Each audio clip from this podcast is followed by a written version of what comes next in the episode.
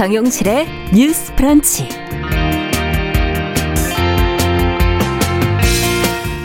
안녕하십니까, 정용실입니다. 어제 전국의 수험생들이 대학 수학 능력 시험을 치렀습니다.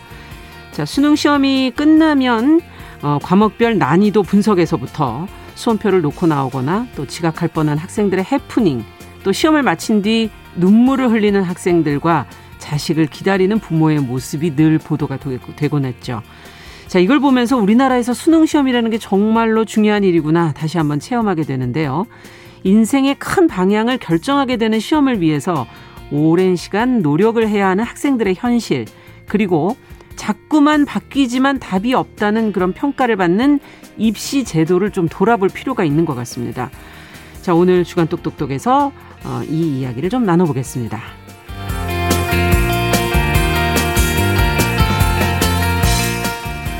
네, 우리 사회는 다양한 개성과 정체성을 가진 구성원들이 섞여 함께 살아가는 곳이죠. 그런데 다른 것을 틀렸다라고 손가락질을 당하고 존재를 부정당해 상처받는 사람들이 있습니다. 성소수자들이 대표적일 텐데요. 최근에 성소수자 부모들의 이야기를 통해 다양성, 또 존중에 대한 질문을 던지는 다큐멘터리 영화가 개봉이 됐습니다. 너에게 가는 길이라는 작품인데요. 오늘 주인공 한 분을 초대석에서 만나보도록 하겠습니다. 기대해 주시고요. 11월 19일 금요일 정용실의 뉴스 브런치 문을 열겠습니다.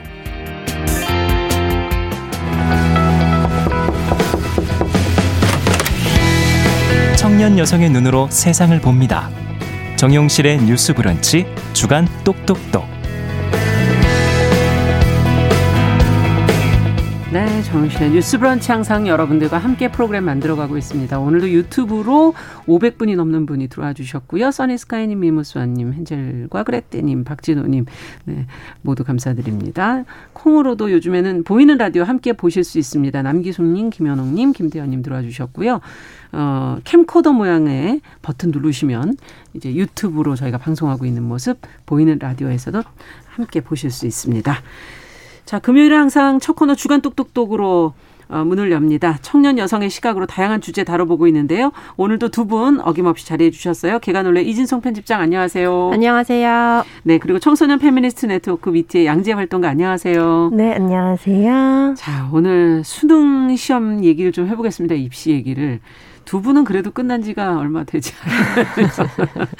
자, 어제가 시험 날이었고 두 분은 이 수능 시험이나 입시 관련해서 어떤 기억들이 있으신지 누가 먼저 얘기해 주시겠어요? 이진성 편집장께서. 네, 일단은 네. 저는 이게 벌써 15년 전 일인데요. 꽤 오래됐네요. 네, 저는 2006년에 이제 고3 수험생이었고요. 이제 입시 체제가 우리나라 입시 체제가 격변한다는 거를 한 번 더 알 수 있는 게 저는 지금은 이제 없어진 수시 1학기 세대였거든요. 아, 네. 네, 그래서 그 수시 1학기 체제가 거의 한 몇 년 있지 않다가 없어졌었는데, 그래서 수능을 안 쳤고, 예. 8월 달에 이제 최종 합격이 결정이 나서 1학기 수시가 그 입시가 끝난 케이스예요. 근데 이게 그 다음 해부터 바로 없어지면서 저랑 비슷한 전형을 준비했던 친구들이 또 혼란에 빠지는 그런 일들도 있었는데요. 저희 같은 경우에는 가족들이 좀 대가족인데 외가쪽 친척들이 줄줄이 한 살씩 차이가 나요. 그래서 거의 10년 넘게 계속 매년 수험생이 있고 와. 지금 저희가 동생이 2명 있는데 그 동생 2명도 어제 수능을 쳤거든요. 마지막 순서예요? 네. 아, 한 명 더 있습니다. 그래서 내년이 돼야만 이 길고 긴 모든 집안의 이제 분위기가 그 수험생 한 명에게 약간 집중되는 그렇죠. 그런 분위기를 보면서 아, 입시라는 게 정말 여전히 한국 사회에서 되게 큰 이벤트구나라는 생각. 전이나 지금이나. 네, 좀 많이 했습니다. 똑같다. 네. 네. 어떠세요, 양재 활동가께서는? 아, 네, 저는 2015년에 네. 보는 2016학년도 그렇죠. 수능을 보는 동료들과 같이 있었는데, 저는 사실 수능을 보지 않고 대학을 가지 않았었어요. 네. 그래서 당시에 좀 대학 입시 거부 선언이라고 해서 기억납니다. 모두가 대학생이 될 거라고 이야기하는 사회에서 이 경쟁을 중심에 둔 교육체제를 거부하는 선언이 있었고, 입시 경쟁에 대한 문제의식으로 대학을 가지 않는 이들이 작년까지도 매해 대학 거부 선언을 이어왔어요. 그리고 올해는 청소년은 입시 대박이 아닌 입시 폐지를 원한다라는 선언이 있었는데요. 네. 청소년 300여 명과 지지자들이 함께 모여서 만든 선언이었고 이 선언에서 모두가 승리하는 입시 경쟁이라는 건 없다.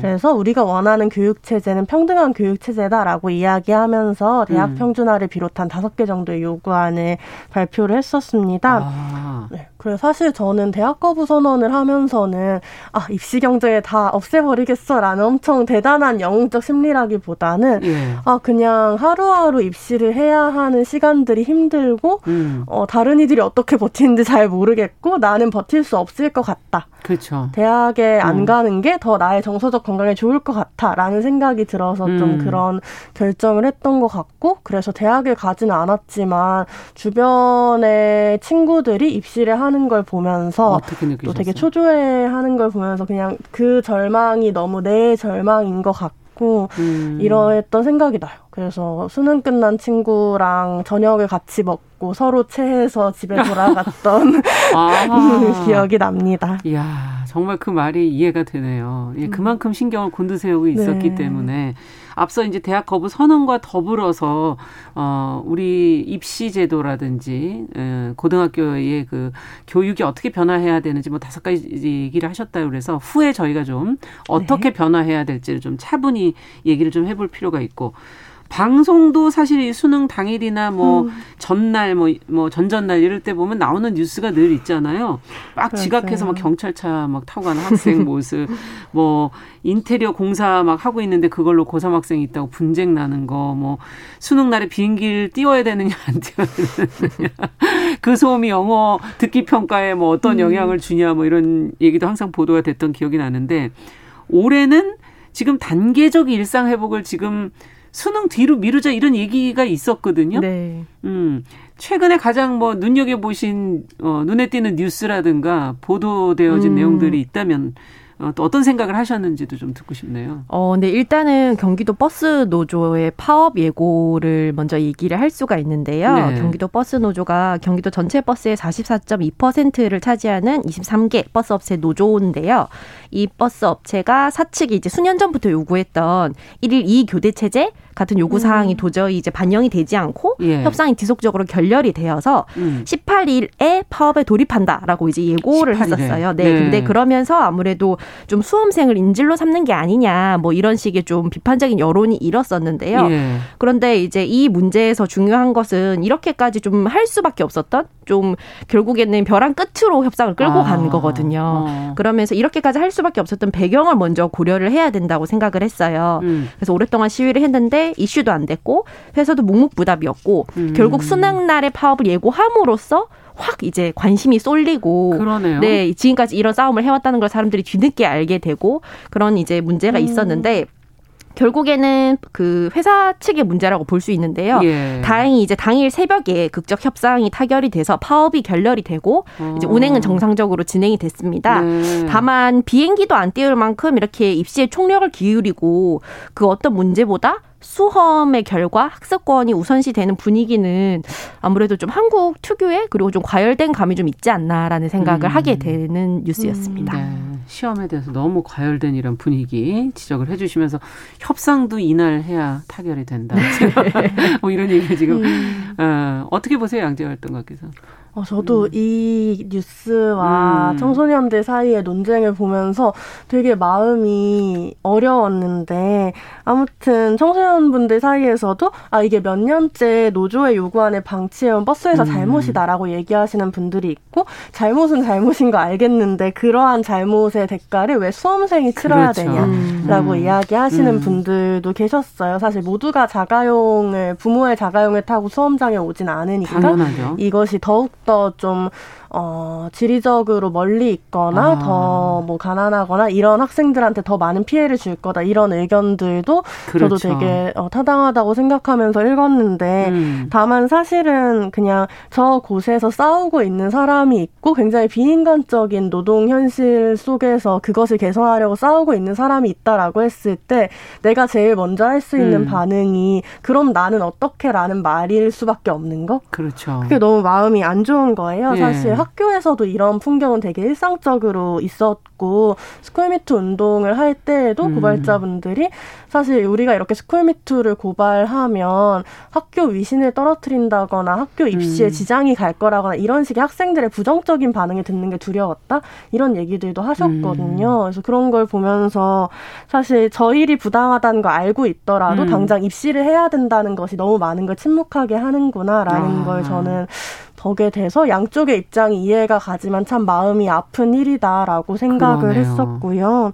사실 제가 좀 인상 깊게 읽었던 수능 시기의 기사라면 예. 사실 2017년이나 2016년도의 수능이 전 좀 유독 기억에 남아요. 그래요? 왜냐하면 2017년에 수능 하루 전에 포항에서 대규모 지진이 있어서 수능이 최초로 연기가 됐었잖아요. 예, 기억나네요. 네, 그래서 저는 그걸 보면서 수능 당일날에 대규모 지진이 있었으면 학생들이 대피했을까? 같은 질문들이 많이 드는 거예요. 놀라운 거죠. 네, 예. 사실 우리나라는 그런 나라이지 못했을 것이다. 왜냐하면 2016년에 있었던 경주 지진에서도 학생들을 귀가하지 못하도록 학교에서 조치했었고 이 정도는 안전하니까 수업 들어라라고 학교에서 디렉션을 줬었던 사례가 있었고 실제로 2017년 수능에서도 그 이후에 수능을 준비하면서 재난 상황이 발생했을 때 옆 친구랑 얘기하면 부정행위다. 라고 얘기를 했었거든요. 그때 근데 어떻게 판단하겠어요? 옆에 사람한테 물어봐야지. 땅이 흔들리고 있는데 옆에 사람한테 얘기하면 안 되고 아이고. 디렉션을 고민해야 되고 이런 상황들을 마주하게 되는 거예요. 지침으로. 그런 걸 보면서 사실은 이 수능이라는 게 정말 인간다운 삶이나 뭔가 이런 더 중요한 가치들보다 위에 있구나라는 게 되게 마음 아프게 느껴지던 것이 기억이 납니다. 지금 문제를 이렇게 제기해 주신 게 재난 상황과 입시가 같이 온다면 어떻게 될 거냐는 지금 질문을 주신 거고 네. 우리가 재난 상황이 그 무엇보다 가장 우선순위가 돼야 되는 그쵸. 건데도 네. 입시가 그것을 과연 물러설 수 있겠는가 하는 부분을 지적을 해 주셨어요. 야, 이건 진짜 진지한 고민이 좀 필요한 대목인 것 같네요. 자, 이번에 치러진 수능 시험이 코로나 시국으로 보면 두 번째 이제 시험이고 이게 코로나 상황 속에서 이제 공부를 해야 했던 수험생들은 그 전과는 좀 달라진 환경 속에서 있었을 거고, 코로나 시국 속에서 이 학습의 양극화 지적도 꽤 많이 나왔었거든요. 그런 측면에서 다 감안해 본다면, 지금 코로나 시국에서 입시 준비라든지 입시가 어떤 점이 달라졌고 무엇이 가장 힘들었을까? 두 분이 한번 상상을 해보신다면 어떤 문제들을 얘기하실 수 있겠어요? 일단은 아무래도 이제 수업이 비대면으로 전환이 되면서 소위 말하는 교육 격차라던가 학력 양극화 현상이 굉장히 심각해졌죠. 아무래도 공교육의 의의라는 거는 동일한 공간에서 동일한 시간 동안 동일한 교육을 받을 수 있다는 건데 일단은 집에 이제 머물게 되면서 그렇죠. 이 수업에 집중할 수 있도록 가이드를 줄 수 있는 보호자가 있느냐 없느냐 그리고 이거의 부족함을 채울 수 있는 사교육이 얼마나 투여될 수 있느냐에 따라서 굉장히 많은 격차가 벌어질 수밖에 없었고요. 네. 교사들이 학생들 개개인의 상황을 이제 파악하기가 어렵게 되면서 이제 그 예를 들면 이 친구의 같은 경우는 어려움을 겪는다 혹은 이 부분이 어렵다. 이런 것들을 파악하기가 어렵게 되면서 네. 아무래도 좀 중하위권 학생들이 굉장히 많은 어려움을 겪었다라는 분석이 많이 있고요. 예. 사교육의 비중이 더 커진 것도 있고 그리고 학교생활 기록부를 채울 만한 활동을 하기도 어려워서 그렇죠. 이전에 있던 입시 가이드라인 같은 것들이 소용이 없게 되는 예, 그런 공백의 문제도 좀 있고요. 문화적인 변화로는 이제 학생들이 태블릿 PC 등으로 공부를 하게 되면서 이제 훨씬 더 디지털 문명에 가까운 세대였는데 더더욱 이제 종이보나 패드 들을 더 익숙하게 쓰게 된다거나 이런 식의 좀 변화가 있습니다. 네, 양재 활동가께서는 또 어떻게 보세요? 사실 저는 코로나 이후에 정부의 대책이 어떤 방역에 중심을 둔 입시 정책이었다라고 생각을 해요. 그래서 사실 학교 현장에서 말씀 주신 교육 격차나 혹은 학내 인권 침해 같은 기존 교육의 문제들이 심각화되는 문제들을 좀 많이 외면한 거 아닐까라는 생각을 하는데요. 이제 코로나로 인해서 소비가 많이 줄고 그치. 되게 시장이 위축됐다고 말하지만 고등학생의 사교육비 지출은 0.9% 증가했거든요. 결과가 나왔는데. 네. 그래서 교육부와 통계청이 발표한 2020년 초중고 사교육비 조사 결과에 따르면 네. 고등학생들의 사교육비 지출이 증가했고 고소득층과 저소득층의 사교육비가 5배 차이로 학력 격차가 굉장히 노골적으로 더 커지고. 네, 드러나고 있다라고 이야기할 수 있는 거죠.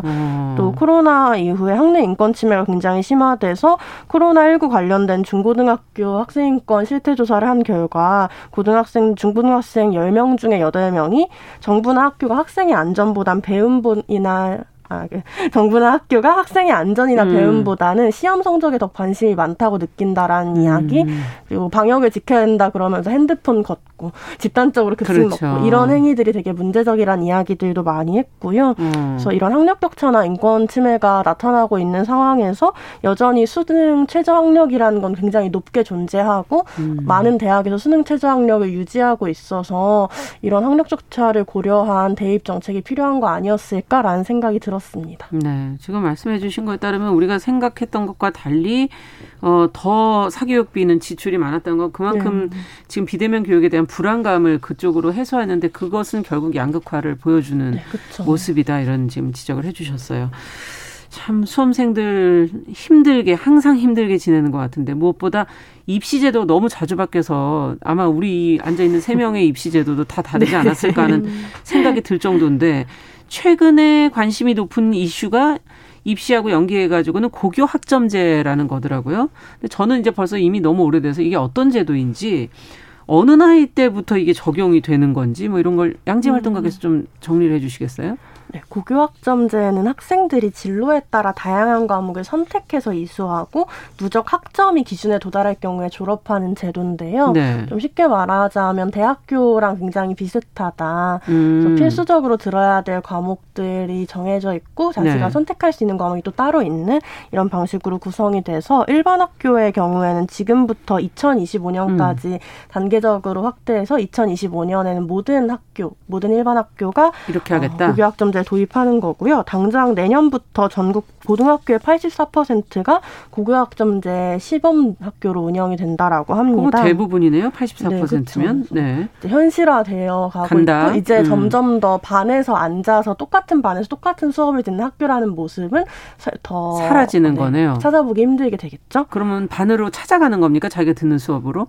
네. 그렇게 찾아가는 수업도 있고 반만이 아니라 학교를 이동해서 내가 듣고 싶은 학교 수업이 다른 학교에 있으면 그 학교에 가서 수업을 듣는 경우들도 생길 수 있다라고 이야기를 합니다. 네. 그러면 지금 이런 교육과 입시제도 변화에 대해서 늘 뭐 좋지 않은 목소리들이 많이 나오잖아요. 뭘 또 바꾸나, 뭐 큰 차이가 없는데 뭐 이런 얘기들도 하시는데 근본적인 대책이 아니다 이런 지적들도 하거든요. 어떻게 보세요 이 문제를?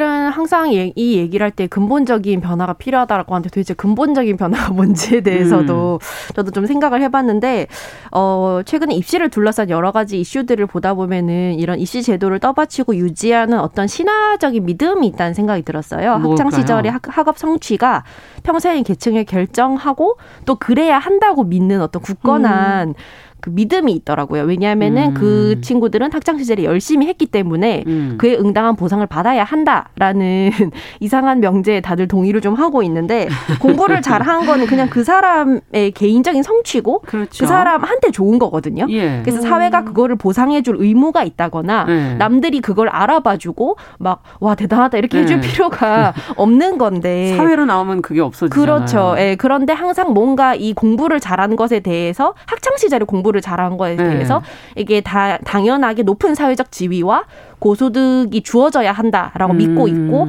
그것을 지키기 위해서 많은 사회적 구조가 되게 이상하게 일그러져 있다는 생각을 많이 하거든요. 그래서 이런 거에 대해서 다시 한번 과연 이 공부라는 게 뭔가에 대해서 같이 좀 생각을 해봤으면 좋겠다라는 생각을 했습니다. 그래도 예전보다는 이 지금 말씀해 주신 이런 신화적 믿음이 조금씩은 깨져가고 있는 거 아닌가.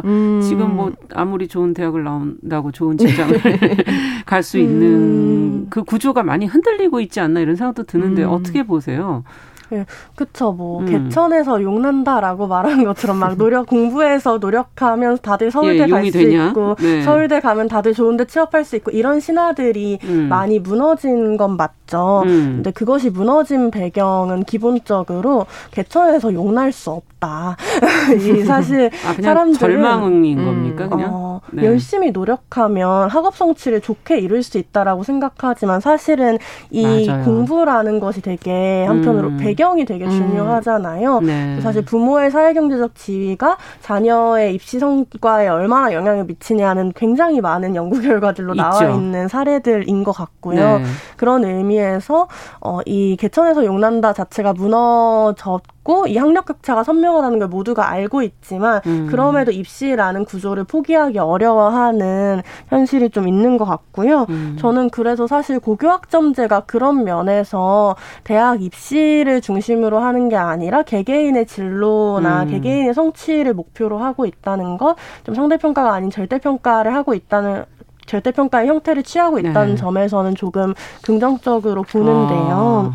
다만 사실 이런 고교학점제가 좀 비정규직 교사 확대나 에듀테크 육성, 뭐 이런 교사 형태의 변화, 교사 형태의 노동 유연화와 연결되어서 좀 교육 시장화나 교원 구조 조정의 명분으로 쓰이고 있다는 점은 굉장히 비판적으로 봐야 한다고 생각하고, 이게 선택권이 있다, 학생에게 선택권이 있다라고 얘기하지만 사실은 지역 인프라가 얼마나 되냐, 그렇죠, 혹은 계층적으로 어떠냐에 따라서 이 격차라는 것이 굉장히 선명하게 드러날 거라 생각하고, 무엇보다도 입시 제도가 변화하지 않는 이상 고교학점제라는 건 또 학생들이, 학생들이 주도적으로 입시 전략을 짜야 되는, 학생들이 자기의 입시 전략에서 더 전략적이어야 되는, 더 이중의 억압을 줄 수도 있겠다라는 생각이 많이 들어서 입시 제도의 개편 없는 고교학점제가 과연 학생들을 더 행복하게 할 수 있을까라는 질문을 남기고 싶습니다. 네, 더 하실 말씀 있으신지? 아니요. 예, 지금 말씀해 주신 것처럼 그 안에 들어있는 고교학점제 이면에 깔려있는 그 교사 노동의 어떤 유연화 문제라든지 여러 가지 복합적인 문제들도 같이 고려를 좀 해봐야 될 것 같네요. 자, 학력이 앞서 신화적인 믿음을 깨져가지만 아직도 고수하고 있는 분들이 워낙 많아서 이 학력이 많은 걸 결정하는 우리나라 이 사회 구조 안에서 입시라는 게 이렇기 때문에 자꾸 중요해지는 건데, 단 한 번의 입시, 한 번의 시험이 인생을 좌우한다는 건 좀 너무하는 거 아닌가 이런 생각이 들기도 하고, 과연 입시 제도라는 게 공정한가, 근본적인 두 분의 변화 방향 어떻게 갔으면 좋겠는지 끝으로 한 말씀씩 좀 들어보도록 하죠. 네, 사실은 입시가 항상 경쟁을 통한 선발 제도로만 이루어지는 게 아니고 그게 유일한 방식은 아니고요. OECD 국가의 그 고등교육 진학 방식이 개방적 허가 제도와 선발적 허가 제도가 있는데, 저희 같은 경우에는 선발적 허가 제도를 채택을 하고 있거든요. 예. 그런데 개방적 허가 제도 같은 경우에는 선발 절차 없이 특정 교육을 이수하면 입학 자격을 부여하는 제도예요. 그렇기 때문에 꼭 이렇게 우리가 경쟁을 통해서 내가 누구보다 잘나야만 하고 대학에서 나를 뽑는 것이 당연한 것만이 유일하거나 당연한 입시 체제가 아니라는 거, 이런 가능성에 대해서 같이 좀 생각을 해보는 시간이었으면 합니다. 네, 그러니까 선발된 데는 학교에 그렇게 선발되는 형식이고 개방은 열려 있는 거니까 지원하면 가능하다 이런 얘기인가요? 네네, 인원 제한이 있는 곳도 이제 그 플랫폼을 통해서 조율을 해서 원하는 학생들이 그 원하는 교육을 받을 수 있도록 조율을 하는 시스템이거든요. 예, 네, 꼭 선발적인 선발하는 그런 형태가 아니어도 가능하다. 네네. 네. 양재 활동가께서는 또 어떤 하실 얘기가 많으시겠지만. 네, 제가 오늘 유독 말을 많이 한 라디오인 아니, 오늘 같은데요. 하셔야 됩니다. 사실 많은 사람들이 똑같은 기준으로 경쟁해서 가장 잘하는 사람을 뽑아야 성과가 제일 높을 거라고 생각하지만 사실 우리 사회는 나날이 다양한 사람들이 각자의 재능과 각자의 분야에 맞게 활동을 해야지 더 좋은 성과를 얻을 수 있다는 점을 깨닫고 있는 것 같아요. 그런 의미에서 이 수능이라는 하나의 기준으로 사람을 줄 세우는 평가 방식이라는 건 이미 너무도 구시대적인 것이 되었다라고 저는 생각하고요. 사실 대학 입시라는 건 이후의 삶들과도 굉장히 연결되어 있잖아요.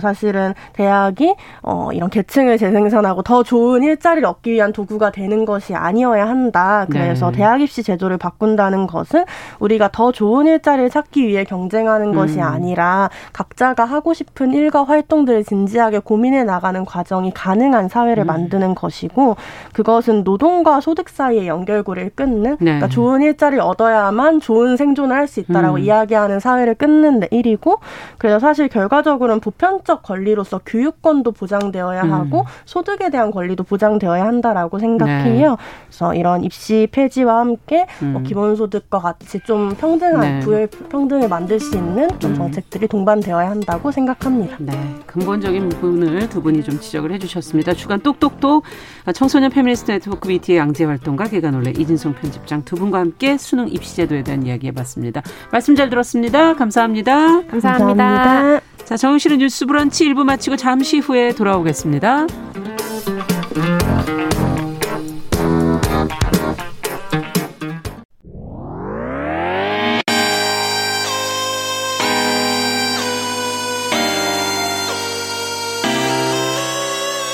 어떤 사람들은 삼루에서 태어났으면서 자신이 삼루타를 친 것처럼 생각하며 살아간다라는 말이 있어요.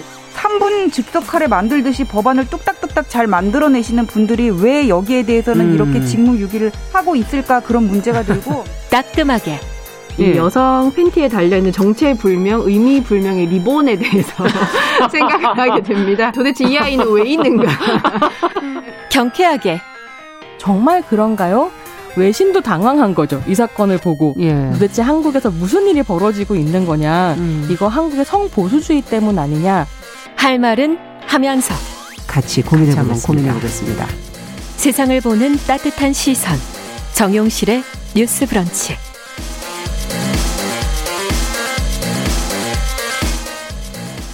네, 정용실의 뉴스 브런치 듣고 계신 지금 시각 11시 31분입니다.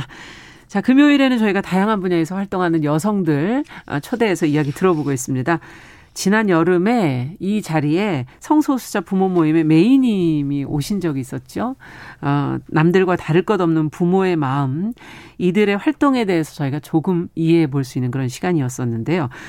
이곳 회원들과 자녀들의 삶을 좀 더 가까이에서 보고 또 이해할 수 있는 다큐 영화 너에게 가는 길이 최근에 개봉이 됐습니다. 오늘 그 영화의 주인공이 직접 스튜디오에 와주셨어요. 주인공 중에 한 분이라고 얘기해야 되겠네요. 두 분이 계시니까. 비비안님 자리에 모셨습니다. 어서 오십시오. 네, 안녕하세요. 저는 성소수자 부모 모임에서 활동하고 있는 비비안이고요. 26살 게이 아들을 둔 엄마입니다. 네. 와. 영화가 개봉이 됐잖아요. 너에게 가는 길. 네. 많이 좀 바쁘시겠어요? 네. 다행히, 너무 다행스럽게도 인터뷰 같은 것도 많이 잡히고 GV 일정도 좀 많아요. 관객과의 대화. 영화 보시고 대화하시기 원하시는 분들 많으셔가지고. 그렇군요. 저희를 불러주셔서 저희는 무한 감사를 드리고 있죠. 영화 끝날 때마다 그러면 계속 그 1관, 2관 이렇게 막 다니시면서. 네. 시사회 때는 좀 그렇게 했었는데 지금은 이제 저희가 스케줄 되는 대로 주말에는 한 4-5군데 쭉 장소를 돌고. 옮겨 다니시면서. 네네네. 그리고 평일에는 그래도 낮에는 또 관람객이 또 많지 않아서. 저녁 GV 위주로 다니고 있습니다. 네. 지난 여름 전주에서 영화제 상영됐었고. 네네네. 맞죠? 5월 초에 전주 국제영화제에서 다큐멘터리상 수상했었습니다. 이야.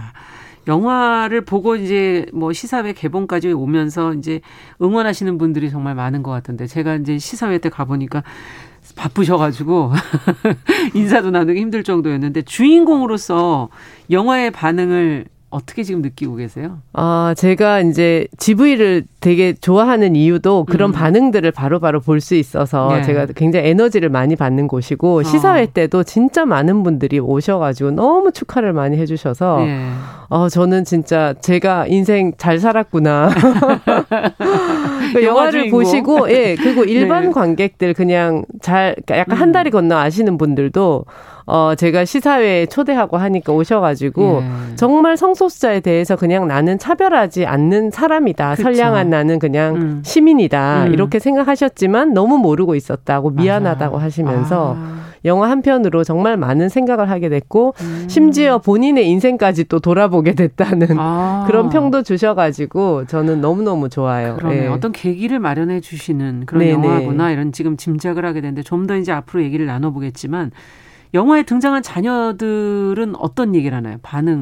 저희 아들은 저랑 비슷하게 좀 관심 받는 걸 좋아해가지고 본인이 지금 나서지 못하고 있어서 엄마가 주인공이 된 거에 대해서 조금 슬퍼하고 있고, 한결님은 나비님한테 전해 듣기로는 영화 개봉과 함께 그래도 많이 심신이 좀 안정되시고 되게 좋아지셨다고 제가 전해 들었어요. 그렇군요. 다행스럽습니다. 자, 뭐, 저희가 시사회 때 그 무대 인사에서 비비안님께서 얘기하셨던 게 떠올라요. 한 번 보면 퀴어 영화다. 2번 보면 가족 영화다. 3번 보면 여성 영화다. 4번 보면 인생 영화다. 이렇게 얘기를 해주셨거든요.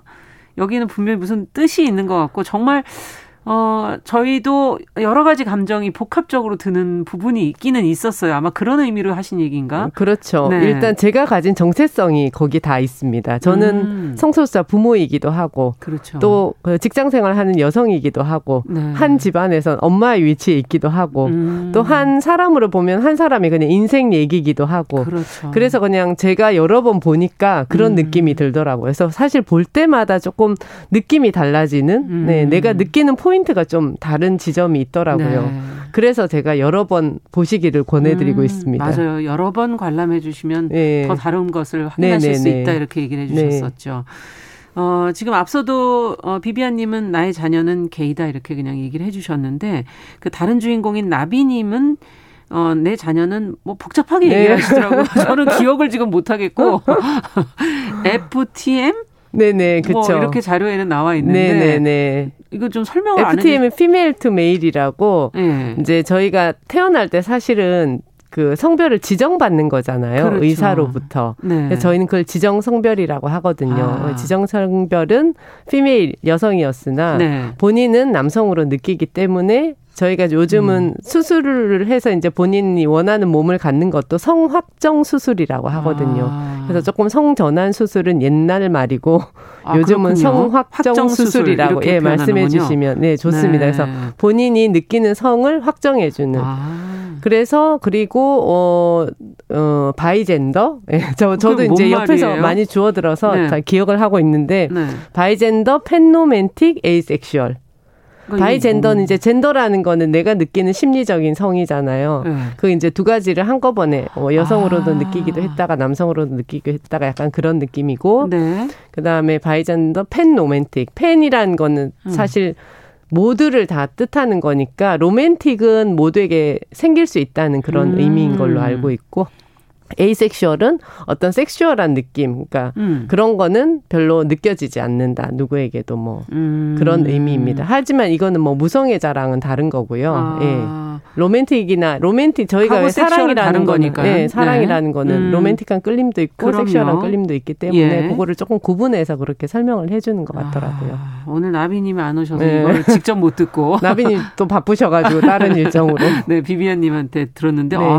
그렇군요. 이게 굉장히 이런 단어에서 약간 너무 어려운 거 아닌가 이런 두려움이 조금 생기긴 하는데 지금 설명을 듣고 보니까 또 이해가 되네요. 네네네. 네. 어쨌든 성소수자라 그러면은 보통은 동성애 그리고 또 트랜스젠더 이 두 가지가 떠오르거든요.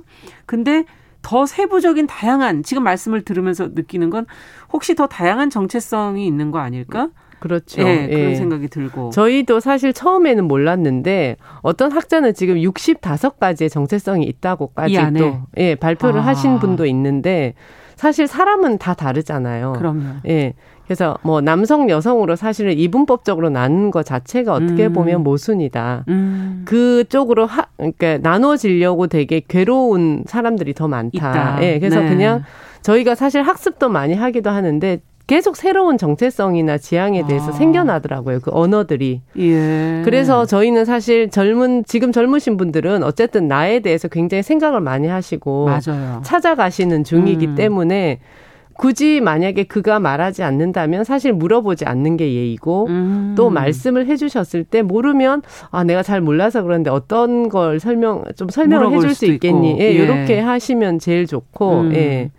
네, 그렇습니다. 공부가 정말 필요한 네. 거군요. 사람이 정말 복잡하고 다양하기 때문에. 맞습니다. 맞아요. 영화 시사회에서 보면서 인상적이었던 장면 중에 하나는 그 아드님하고 캐나다 축제였나요? 퀴어 축제에 네네네. 참여하셨던 모습이 상당히 기억에 남는데 너무 두 분이 거기서만큼은 그렇게 밝고 명랑하고 너무 즐겁고 네네. 그런 모습이어서 우리나라 퀴어 축제에 근데 참여하셨었던 모습도 좀 나오잖아요. 네. 그건 축제 분위기가 전혀 없잖아요. 그렇죠. 근데 네. 캐나다 외에 이제 외국에서는 프라이드 축제라고 이름을 아예 그렇게 하거든요. 근데 그 프라이드를 자긍심을 가지는 날. 근데 그런 그 선진국은 사실 기본적인 법들이 되게 잘 돼 있어요. 뭐 차별금지법은 당연하고 동반자법이나 네. 뭐 동성혼 법제화나 다 저희 나라보다는 훨씬 더 그런 기본 보장이 잘 돼 있는 나라인데도 불구하고 그런 프라이드 축제가 있다는 거. 근데 그거는 어쨌든 사회 인식이 지금 바뀌어져 가지만 그 안에서 조금 차별이나 혐오를 당하는 날들이 있더라도 그날 와서 우리가 다 치유해 주자는 어떤 네. 그 사회 분들이 다야. 예. 그래서 진짜 응원과 지지를 본인이 할 수 있는 만큼 최대한 해 주시더라고요. 그래서 제가 그 캐나다 프라이드 축제를 정말 갔다 와서 진짜 더 많이 진짜 그 성소수자 부모로서 되게 저 자신이 자랑스러웠어요. 거기서 에너지를 너무 많이 받아서. 예. 그 옆에 막 축제 할 때 옆에 막 길에 서 계시는 거잖아요. 네네. 근데 그게 시민들이. 설 수도 없어. 그러니까 사람들이 거기가 거의 관람석인 거예요. 네. 그래서 거길 지나다닐 수가 없어요. 그 인도를. 걸어 다닐 수도 다닐 수 없을 만큼 꽉 채우시고 빽빽하게. 차도는 당연히 8차선 이런 걸 막아서. 다 막아놓고. 예. 한 2-3시간을 퍼레이드를 진행하는데 진짜 규모가 정말 비교가 안 되더라고요. 그리고 그 정말 다들 환호해주고 저희 아들이 또 너무 좋아하니까 저는 그걸 보면서 또 약간 양가 감정이 생겼어요. 너무 즐거웠다가도 또 한국의 현실을 생각하면 속으로는 이럴 약간. 이럴 수 없다는 네. 게 속상하시죠. 네. 부모 입장에서는. 이거를 정말 이거 한 번으로 해야 된다는 그런 게 너무 좋아하고. 그렇죠. 아, 그래서 성소수자들이 정말 이런 프라이드 축제를 와보고 싶어하는 그 외국을 되게 가고 싶어하더라고요. 성소수자들 얘기 들으니까. 예. 그거를 하면 네. 정말 그 에너지를 받으면 너무너무. 그게 무슨 말씀인지 알겠네요. 법제도도 마련이 돼야 되지만 평소에 보이지 않게 있었던 그렇죠. 그런 차별이나 뭐 혐오를 그날 하루만큼은 프라이드로 바꿔주도록 모두가 마음을 먹고 거기 네. 그 자리에 가준다는. 네, 진짜 사람도 네, 많아요. 그렇군요. 네. 프라이드 축제 참 너무 다르고 그것이 변화되겠지 하고 이제 또 기대를 하시면서 앞으로도 계속 활동하시리라 그런 생각이 네네. 드는데 개인 아들의 모습 중에서도 저희가 이제 영화 속에서 그 애인이 나왔단 말이에요. 근데 애인의 어머니가 나오시는 장면에 네네. 저희가 사실은 조금 처음에 가슴을 졸였어요. 어머님이 맞지는 않나? 좀 무서울 것 같아가지고 이렇게 얘기를 해드려도 되나? 아니 근데 그 진짜 어머님도 너무 네. 대단하신 게 커밍아웃 받아들이고 그게 한두 달 만에 찍으신 씬이거든요. 그래요? 네. 그러니까 진짜 그분도 대단하신 어머니세요. 그러니까. 굉장히 어찌 보면은 쉬운 일은 아니잖아요. 그렇죠. 그리고 자녀에 대한 기대가 훨씬 더 저보다 높으셨던 분이라. 또 너무 기대하시면서 네. 자기도 또 같이 노력해서 그 아들만큼 되려고 막 네네. 하신 분이라 그게 다 송두리째 혹시 기대가 무너지는 그렇죠. 것 때문에. 그래서 그 애인 성준 씨가 커밍아웃을 못했던 이유기도 한 것 같더라고요. 어머니의 기대가 본인한테 너무 쏠려 있으니까. 그 실망하는 엄마를 보고 싶지 않았던 거죠. 근데 오히려 그 어머님은 한 달 만에 정말 내가 다시 아들을 찾은 기분이다라고 영화에서도 얘기하시거든요. 예. 그러니까 그동안 아들이 뭔가 말을 못했던 부분까지. 느끼고 계셨던 네, 거죠. 그렇죠. 뭔가 멀어졌다는 그런. 그럴 수밖에 없죠. 자기 자신의 가장 되게 중요한 얘기를 엄마랑 나눌 수 없으니까. 다른 거는 하지만 네. 이 얘기만큼은 내가 엄마가 네. 할 수가 없다. 네, 그러니까. 그럼 벽이 느껴지겠죠. 그렇죠. 비밀을 가지고 살 수밖에 없었으니까. 근데 오히려 그거를 온전히 터놓음으로써 그 어머니도 다시 아들을 찾은 기분이다. 그렇죠. 네. 그만큼의 부분을 잃었다가 다시 네. 찾으신 거죠. 그만큼 가까워지신. 근데 그 모습을 보면서 애인 성준 씨의 모습을 보면서 성소수자들이 부모님한테 말하는 게 왜 힘들지 네. 그게 조금 상상이 되더라고요. 그렇죠. 그러니까 성소수자들은 사실 부모가 제일 어떻게 보면 넘어야 될 첫 번째 산이죠. 첫사랑인 것 같아요. 저는 자식에게 네. 있어서 부모는. 그렇죠. 처음 태어나서 사랑하게 되는 사람이잖아요. 특히 엄마, 뭐 아빠도 마찬가지지만. 그렇죠. 그러니까 그걸 잃을까 봐 두려운가 봐요. 그러니까 이게 리스크가 너무 큰 거죠. 이렇게 해서 다시 안 보게 된다면. 네. 그러니까 이게 정말 지지해주면 너무 좋은데 네. 그만큼 위험 부담이 있는 거죠. 이게 무섭네요. 정말, 네. 생각해보니까. 최고로 정말 지지를 받을 수 있는 네, 사람이고 지지를 받았을 때 자신이 에너지가 최고로 올라갈 수 있는 사람인데 그만큼 위험 부담이 따르니까 더 어려워하는 것 같더라고요. 오히려 친구들이나 뭐 직장 동료라든지 예, 이런 사람한테는 더 얘기를 쉽게 하는데 관계가 없으니까. 그렇죠. 어찌 그 사람은 뭐 잃어도 사실 내가 크게 상처받지 않을 수 있으니까. 그래서 그런 걸 좀 부모님들이 조금 생각해 주셨으면 좋겠어요. 네. 부모 모임이 그래서 어떻게 본다면 참 중요하네요. 네. 그러니까 부모 모임이 진짜 최고의 지지자들 모임이 될 수 있는 거죠. 그들에게. 네. 그렇군요. 정말 그 아들의 연애를 그러면서 이렇게 바라보시는 심정은 어떠신지. 처음엔 제가 원래 자식이 네. 나로부터 떨어져 나가는 걸 또 못 받아들이는 네. 부모님들도 있으시거든요. 맞아요. 네. 네. 그걸 이제 저는 동시에 또 네, 같이. 다른 낯설음까지 또 같이 와서 사실 영화에서 조금 제 눈동자가 흔들리는 장면이 봤어요. 좀 있습니다. 네. 네. 그러니까 이거를 극복해야 한다. 자연스럽게 나는 네. 이겨낼 거야. 뭐 이런 그런 어떤 마음의 소리가 들리는 장면들이 있더라고요. 제가 봐도. 네. 다큐멘터리니까 감독님이 그런 걸 잘 찾으셨더라고요. 그렇군요. 하지만 근데 또 시간이 지나고. 지금 얼마나 된 거죠? 지금 이제 사귄 지 3년째 정도 되는 것 같아요. 예. 근데 조금 롱디를 했기 때문에. 예. 예. 뭐 유학 가 있는 동안 그렇죠. 멀리서 연애를 있었으니까. 하다가 방학 때 들어와서 만나고. 그럼 처음에는 좀 영화 속에서 보면 좀 과장되게 기뻐하시는 것처럼. 제가. 그렇죠.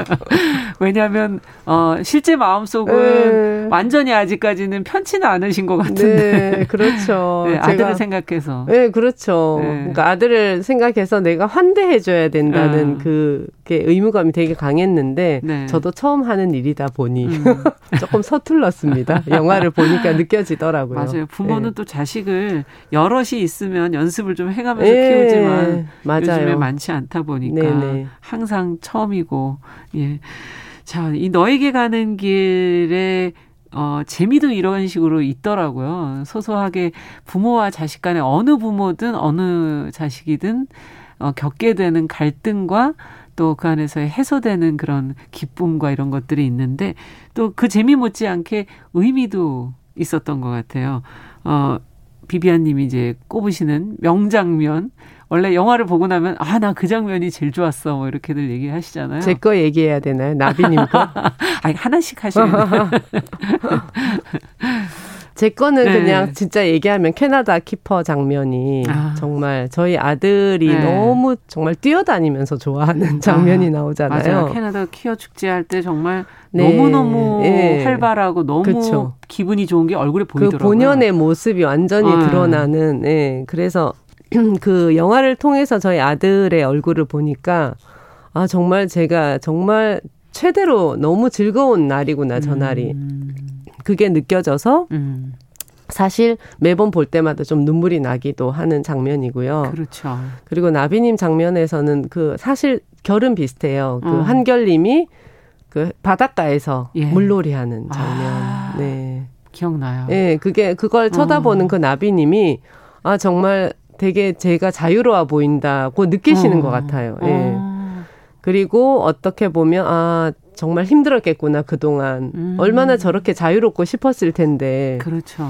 그래서 그런 나비님의 어떤 눈빛에서 보이는 그런 마음속의 소리가 들려가지고 저는 어쨌든 좀 감동적인 장면이었어요. 그러네요. 그게. 지금 뽑아주신 그 두 장면이 사실은 굉장히 일치하는 예. 장면이고 감동적인 장면이고 부모가 자녀를 이렇게 지지하는 거에는 깊은 사실은 그들이 기뻐하는 모습을 보고 그렇죠. 그들이 자유롭기를 바라는 네네. 그 마음으로 지금의 활동도 하고 계신 거 아닌가. 네네, 맞습니다. 그런 생각이 드네요.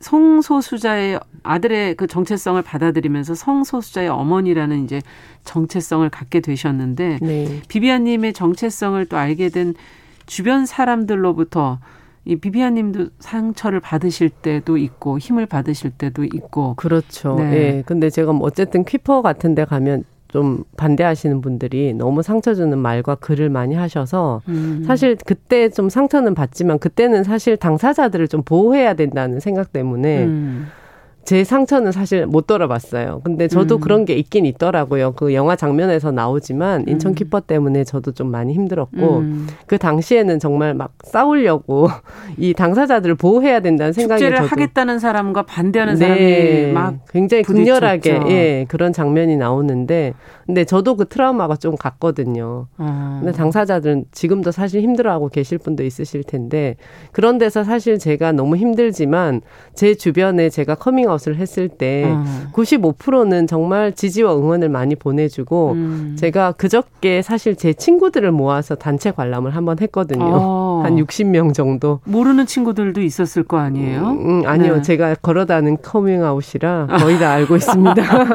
빨리 영화를 하셨군요. 찍은 거는 모르는 사람도 있었겠죠. 예. 그랬더니 이제 정말 그 60명이 저희 그 와서 저한테 정말 지지와 응원을 보내주는데 진짜 힘이 많이 되고 제가 앞으로 더 열심히 활동하겠다고 그리고 그들이 이제 나이들이 다 이제 약간 부모의 나이다 보니까 그렇죠. 전부 너무 이런 경험을 하게 해줘서 너무 고맙다고 자기도 부모로서 좀 되돌아보고 그렇죠. 아이와의 관계에 대해서 생각해보는 맞습니다. 시간이었다. 뭐 예, 영화 속에서 아마 다른 분들도 그런 부분에서 아이와의 관계라는 부분에서 많은 생각을 우리가 정말 아이를 알고 있나? 그렇죠. 예, 그런 생각을 들게 하는 그런 영화인 것 같고요. 정말 활동하시면서 이게 커밍아웃을 걸어다니면서 계속 하셔서 성소수자 부모 모임에서 활동하시면서 집회도 나가시고 부당함에 대해서 이제 막 목소리를 내시고 변화가 본인한테도 있지 않았을까? 엄청 많았죠. 저는 사실 제가 사회적 소수자잖아요. 여성으로 살았으니까. 그래서 정말 과거를 되돌아보면 제가 길에서 진짜 밤에 누가 쫓아와서 집에 뛰어간 적도 있고 대중교통에서 성추행을 당한 적도 있고 사실 그렇죠. 그랬거든요. 젊은 시절에 저를 돌아보면. 그럼에도 제가 사회적 소수라는 생각을 잘 못하고 살았던 것 같아요. 근데 아이의 일을 겪으면서 나 사회적 소수고 내 목소리를 내는 게 필요하다. 그리고 저희 아이가 사실 동성혼이 우리나라에선 안 되잖아요. 그렇죠. 근데 너무 결혼을 하고 싶어해요. 얘의 성향은. 그것도 엄청 성대하게 하고 싶대요. 그래서 결혼하고 싶어하는 사람에게 결혼의 권리를 안 준다니 이거 진짜 부당하다. 그런 얘기도 제가 그래서 기자회견도 했거든요. 그러고 이제 동성혼 법제화하라고 진정도 접수해 놓은 상태고 언제 될지 모르겠지만 그러니까 그런 것들이 나한테 주어진 게 되게 특권이었다는 생각도 많이 하고 그 권리를 못 누리는 사람들을 위해서 사실 생각도 많이 하고 되게 많이 알게 됐어요. 그래서 조금 더 깨어있는 시민이 되어가고 있는 제 자신이 저는 되게 자랑스러워요. 정말 세상을 바라보는 내 자신을 바라보는 눈이 변화되셨다는 걸 느끼네요. 네. 지금 앞서도 잠시 캐나다 얘기해 주시면서 법제화된 그런 지지 법으로 많은 것이 이미 다 되어 있다라고 얘기해 주셨는데 지금 그 영화 속에서도 성소수자 자녀들과 부모들이 차별금지법 얘기를 많이 하지 않습니까? 네, 맞습니다. 국회가 지금 차별금지법을 저 여기 배지도 달고 왔어요. 달고 오셨네요. 예. 지금 다 미뤄놓은 상태죠. 지금 그렇죠. 국회 상태가 지금 어떻게 돼 있는 거죠? 지금 2024년인가로 미뤄진 국회 끝날 때까지 미뤄놓은 상태로 제가 알고 있는데 저희가 그날 평등행진 집회를 하면서 저도 얘기했지만 그러니까 그분들은 평생 나는 소수자가 될 리가 없어라고 생각하시는 분들 같아요. 자기는 차별받고 소수자로서 차별받을 일이 죽을 때까지 일어나지 않을 거니까 약간 남의 일 취급하듯이 약간 미루기도 쉬운 거겠죠. 네. 그래서 좀 안타까워요. 사실 정치하시는 분들은 다른 사람의 삶에 대해서도 상상을 해야 되잖아요. 그렇죠. 본인이 다 살 수는 없지만. 근데 상상을 하고 그들과 함께 내가 뭘 해나가야 되나. 사실 국민의 대표인데 그 다양한 국민들의 삶을 상상하고 그들의 삶에서 뭘 내가 해줄 수 있나. 이런 거를 좀 생각하셔야 되는데 그게 안 돼서 진짜 안타까워요. 그분들에게 저희가 시사에도 다 초대하고 다 오라고 국회의원 전체에게 편지도 썼거든요. 저희가 손편지 써서 다 돌리고 이 영화를 좀 꼭 보러 와달라. 오셨던가요? 그래도 한 국회의원 10분 정도는 오셔서 지지도 많이 해주시고 하셨지만 이게 참 법으로 연결되기가 아직은 좀 힘든가 봐요. 그래서 저희가 끊임없이 지금 하고 있습니다. 집회도 하고 천막농성도 하고 네. 온라인으로 이제 막 집회 발언 같은 것도 많이 하고 그러니까 저희도 멈추지 않는다는 걸 보여드리려고요. 네, 저희가 여기서 이렇게 힘 빠지고 주저앉지 않습니다. 네, 지금 사회 구성원 분들의 또 지지도 그 안에는 필요하지 않을까 하는 생각도 맞습니다. 들고요. 예. 영화에 나오는 부모님들은 이제 다들 자식의 정체성을 받아들였지만 영화 밖에 그 현실에서는 그렇지 못한 분, 아직도 자식을 이해하려고 그냥 노력하지만 잘 안 되는 분들도 분명히 있을 것 같고요. 이들에게 뭐 한 말씀 해주신다면? 성소수자 자녀를 사실 부모가 되게 되는 게 저는 선물 같은 일이라고 좀 생각하거든요. 제 인생에서 내 우물에 그냥 갇혀있던 사람이었는데, 그리고 그게 그 하늘이 다, 우물에서 보이는 하늘이 다라고 생각했는데, 그렇죠. 그 우물이 깨지는 느낌이고, 그걸 선물 같은 걸로 받아들였을 때 정말 훌륭한 부모가 될 수 있는, 혹은 훌륭한 인간이 될 수 있는 그런 길이 열리거든요. 그게 사실 저희 너에게 가는 길의 의미이기도 합니다. 예. 더 좋은 사람이 될 수 있는 기회니까 꼭 놓치지 말고 잡으시기 바랍니다. 예. 정말 갑자기 부모 얘기를 계속해 주시니까 부모란 게 뭘까 뭐 이런 생각도 드네요. 맞아요. 네, 영화를 다 보고 나면 아마 이 생각을 하시게 될 것 같고, 끝으로 부모라는 게 뭘까요? 제가 사실 활동을 하면서 성소수자 부모는 어때야 되나 이런 거를 막 고민하다가 보니까 결론은 그냥 부모는 어때야 되는가. 그러니까 일단 아이를 존중해야 되는 것 같아요. 존중해서 평등한 관계를 맺고 적당한 안전한 거리를 유지하면서 서로의 삶을 지지하고 응원해 주는 거죠. 사실 부모도 자식으로부터 이해받길 원하잖아요. 그럼요. 그만큼 이해해 주려고 노력하면 되죠. 근데 자꾸 자식은 나만 이해해줘, 너는 이해 못하겠어 이러는 부모님들이 많아서 조금 생각을 달리 해주시면 훨씬 함께 잘 갈 수 있는 길. 너에게 가는 길. 네.